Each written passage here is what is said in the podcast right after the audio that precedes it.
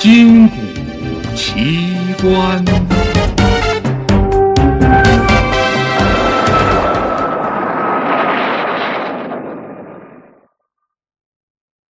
梦中的灵感。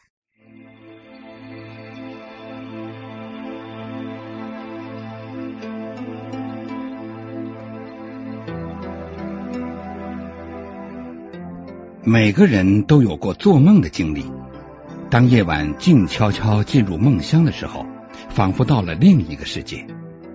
梦中的故事真是千变万化，无奇不有。有的给我们带来快乐，有的使我们感到害怕，等等。普通人对做梦的了解并不多，认为做梦与现实生活没多大关系，只希望晚上。能做个好梦，但是实际上梦并不那么简单，有许多内容稀奇古怪的梦，与现实生活有着千丝万缕的联系。不仅如此，从古到今的许多例子说明，梦还是发明创造的思想源泉。诗人能在梦中赢得佳句，艺术家从梦中获得灵感。科学家也能在梦中受到启示。一六二零年深秋的一个夜晚，德国乌尔姆小镇旁的一排军用帐篷里，一位年轻的士兵还没有睡觉。他叫迪卡尔。迪卡尔有个坏习惯，喜欢躺在床上思考问题。今天，迪卡尔望着射进帐篷的一缕月光。便想起天上的繁星，怎样来表示天上每一颗星星的位置呢？当然，最好是画一张图。但天上的星星那么多，而且星空也在不断的变化，不好画呀。即使画出来，当别人要你指点某一颗星星时，你还得拿出整张图，多不方便呢。画图不行。那么能否用几个数字来表示呢？想着想着，他睡着了。不一会儿，迪卡尔听见一阵脚步声，并且越来越响，是长官来检查军营了。那位长官揭开迪卡尔的被子，将他拉起来，并把他推出帐篷。长官，今天你怎么了？迪卡尔弄不清是怎么回事。你不是整天在想要用数字来表示天上星星的位置吗？趁今天夜深人静，我把你叫出来，告诉你一个绝妙的方法。笛卡尔听完长官这段话，才放下心来。长官从身后抽出两支箭，将箭搭成一个十字架，并将这个十字架举过头顶，说：“笛卡尔，你看。”我们可以把天空看成一个平面，这十字架将平面分成四个部分。假定我这两支箭能射无穷远，天上这么多星星，随便哪一颗，只要向这两支箭上分别引出两条垂直线，你就会得出两个数字。这颗星星的位置不就一清二楚了吗？这时，迪卡尔兴奋不已，叫着：“啊！”真是个好主意！我的问题终于解决了。突然，他觉得有人重重揍了他一下。笛卡尔清醒过来，才知道刚才只是做了个梦。不过，这个奇特的梦却启发了他的思索，使他发明了直角坐标系。人们为了纪念他，也把直角坐标系称为笛卡尔坐标系。还有一个梦中出灵感的例子，那是在很多年以前，美国发明家豪尔觉得手工缝制衣服实在太麻烦，于是决心要使缝纫工作机械化。他经过一次次的努力，但缝纫的针总是不能很适合的安装在机器上。为了这个问题，豪尔煞费苦心，苦思冥想，仍然找不到解决的方法。有一天晚上，他忽然梦见自己被野人抓住。野人头领威胁他说：“今天必须把缝纫机发明出来，否则就要处死你。说完话，很多野人举起长矛对他刺来。这些长矛样子很古怪，矛的尖头都有一个眼形的圆孔。这时候，浩尔惊醒了，他从梦中的长矛得到启发，找到了难题的答案，也就是缝纫机的针眼儿应该在针尖上，而不是像普通针那样在针尾。毫无疑问，梦中能产生灵感，但梦是怎样帮助我们解决难题的呢？它的原理又是什么呢？为了回答这些问题，有一位名叫卡德莱特的女科学家，专门设计了一套关于梦和智能活动相联系的实验。结果发现，人经过有梦的睡眠后，在对待问题时，常常能从不利的方面来看，比如梦的内容是不愉快的，醒来后更能够适应面对难题的现实环境，从而也就增加了解决难题的能力。除此之外，白天冥思苦想的人进入到梦中，虽然不一定能从中找到完善的解决方法，但做梦至少会使他们的心情从容一些。总而言之，卡特莱特认为，夜间做梦对第二天叫醒后的行为有一定影响，但他仍没法解释梦中出灵感的根源。这的确是个非常复杂的问题，但也是一个很有意思的问题，所以它深深的吸引住许多科学家的注意力。一九八三年。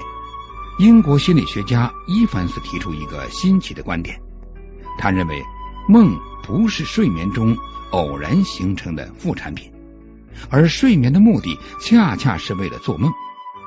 对任何人来说，清醒时进行的工作会在梦中继续。如果他苦苦思索一个问题，梦很有可能向他提供有用的意见。为什么会出现这样的情况呢？伊凡斯解释说，睡眠能帮助人把新得到的知识融合到原有的老知识中。在睡眠的时候，人的大脑并没有停止活动，仍在进行与白天不同的工作。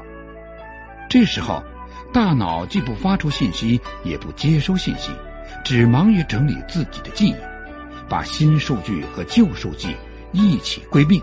分拣出过时和无用的资料，抛弃掉，重新给各种知识加上标记，使将来需要提取时能方便省事儿。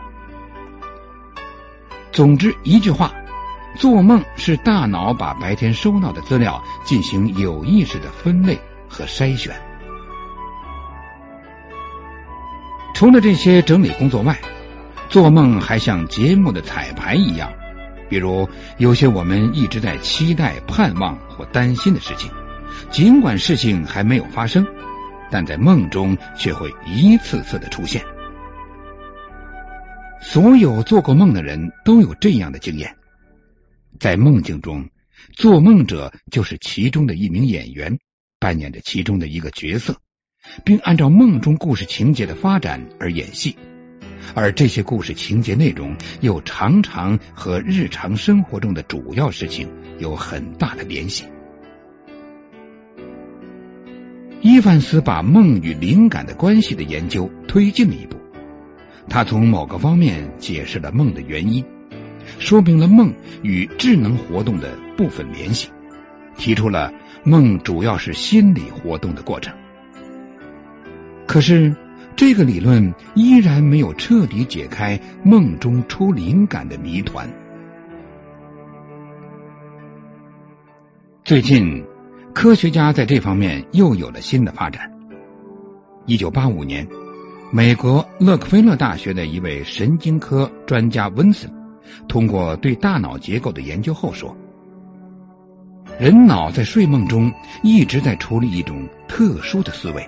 即档次比自觉意识还要低的思维，也可以说是一种无意识的思维。这句话怎么解释呢？举例来说，有的时候我们会一下子想不起一个人的名字，但过了几个小时后，却会猛然的想起。实际上，在这段时间内，我们的大脑正在把过去的记忆从头搜索到尾，只不过我们觉察不到这个搜索过程罢了。同样，做梦也是在经历差不多的过程。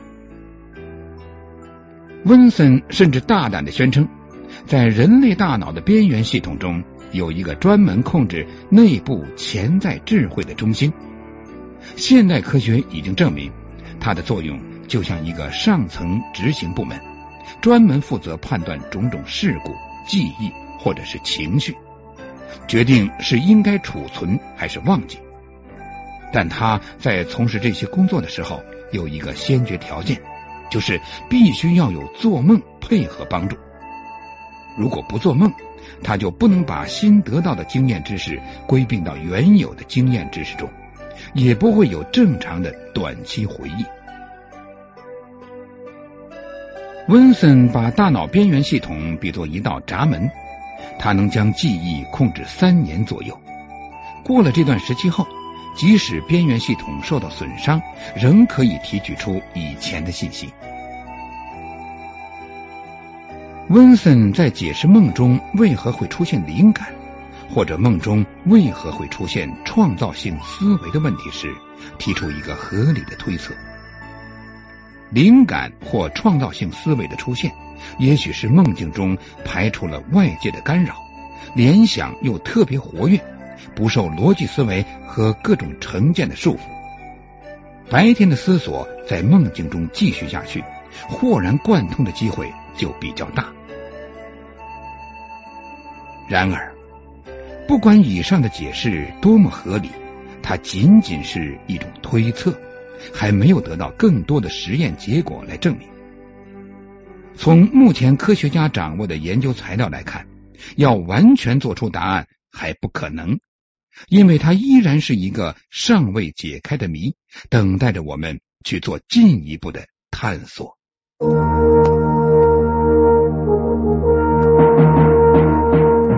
探索古代文明，寻找失去的世界，与外星人全接触，架起我们与先知的桥梁，打开神秘世界的大门，掀开世界神秘的面纱，金谷。奇观，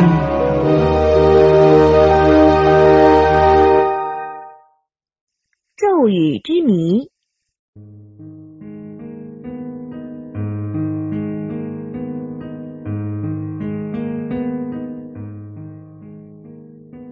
拥有四千多年历史的金字塔，也许从它建成的那天起，就蒙上了一层神秘的面纱。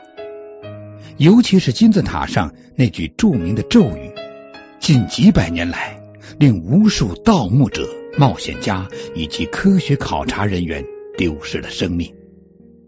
当他们看到墓碑上的咒语，不论是谁侵扰了法老的安宁，死神之意都将在他头上降临之后，这些胆敢进入墓穴的人，不管其动机如何，最终都一一应验的咒语。一九二二年十一月，卡纳冯以巨资支持英国考古学家卡特，在帝王谷经过七年艰苦的发掘后，终于打开了图坦卡蒙法老的陵墓，从中发掘出珠宝、首饰、工艺品、家具、衣物及兵器共五千余件。当时，卡纳峰曾进入墓室观看发掘物，不料。却突然得了一种怪病，几个月后不治身亡。时隔不久，参与发掘的考古学家摩瑟也染上一种类似神经错乱的病而毙命。紧接着，世界上第一个给法老木乃伊拍 X 光照片的专家李德也不幸身亡。对于这一系列古怪的死亡事件，后来有种种的猜测，有人认为墓道壁上可能涂有一层致人死命的高剂量放射性物质，也有人猜测古代埃及人在墓穴里安置了某种特殊武器，来杀死进入墓内的人。近年来，还有研究者指出，此事可能与金字塔本身所具有的塔能有关。最近，巴黎的法国生态学研究所研究人员希尔万·冈东向学术界宣布，他已经揭开了咒语之谜。冈东认为。法老墓穴的牺牲品都死于墓内潜藏数千年的病原体，也就是致死性很强的病毒和细菌。这些病毒和细菌绝大部分来源于随法老木乃伊一起入葬的随葬品，甚至木乃伊本身也有病毒潜伏。此外，随葬品中大量的食品、水果、蔬菜，当时虽经防腐处理。但经过数千年的缓慢腐烂变质，也产生了大量的毒菌。因此，进入墓穴者一旦吸入它们，就会很快的得病死亡。令港东震惊的是，这些病原体不仅具有强烈的致死性，而且生命力如此的顽强，竟在墓穴里存活了数千年之久。研究人员的赞同，有人还引证说，一九八三年，一位法国考古学家在斯特拉斯堡的一座陵墓内临摹铭文的时候，不幸得病死亡。当时医生诊断他吸入了霉菌，导致肺部炎症，呼吸困难致死。如此说来。港东对金字塔墓碑咒语之谜做出了一个令人信服的解释：使咒语应验的，并非冥冥中法老的幽灵，而是这些肉眼难见的病原体。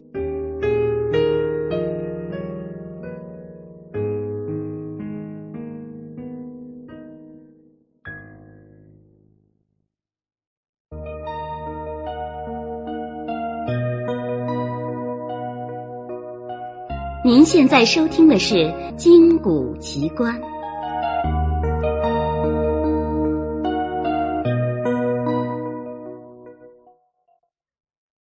百慕大的逃生者，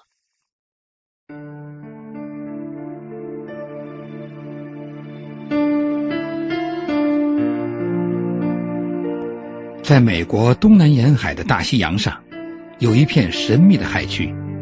在那儿曾发生过无数离奇的事件，特别是从一九四五年后，这片海面上不断有飞机失踪和轮船遇难，至少有一千多人葬身于海底。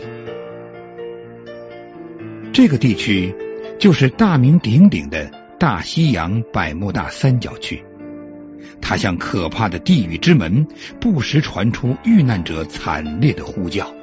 传出一个接一个的噩耗，也传出许多令人瞠目结舌的奇闻。随着时间的慢慢推移，它变得越来越恐怖而又神秘。于是，人们给它起了一个可怕的名称——魔鬼三角区。亨利船长。是从魔鬼三角区中逃生出来的少数幸存者之一。每当他回忆起那段可怕的经历时，依然心有余悸。他在叙述自己遇险经历时说：“当时有一种未知的强大力量，差一点把我拉进死亡的漩涡。那是在一九六六年。”我指挥一条两千马力的拖船驶进百慕大三角区。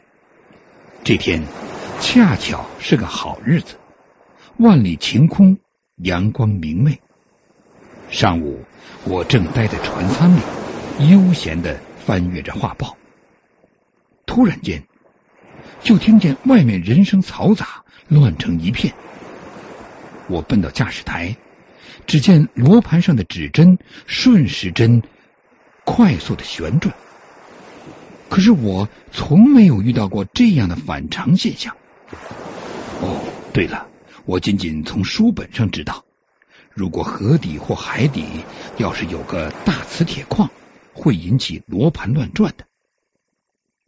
当时我不知道出了什么事，但是有一点可以肯定，眼下确实发生了重大情况。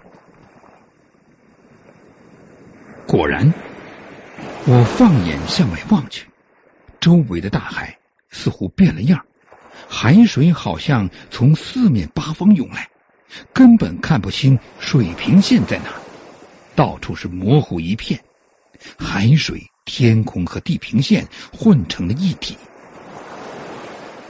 我开足了马力，拼命的向前，不管是朝哪个方向，一心只想。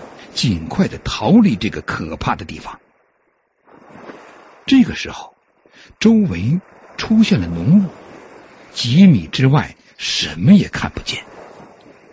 我真不明白，大晴天怎么会有雾呢？还没容我更深入的思索，新的怪事又发生了。船的速度突然大大减慢。仿佛有一只无形的手要把船只往回拽，我的船和这股未知的力量相持着，一个要向前开，一个要往回拽，这如同一场生与死的拔河比赛。最后，我们的船终于获胜了，摆脱了未知力量的控制，一头从浓雾中钻了出来，到了外面。世界又恢复到本来的面目晴空万里阳光灿烂。这真是不可思议的事情简直就像到童话世界中旅游了一回。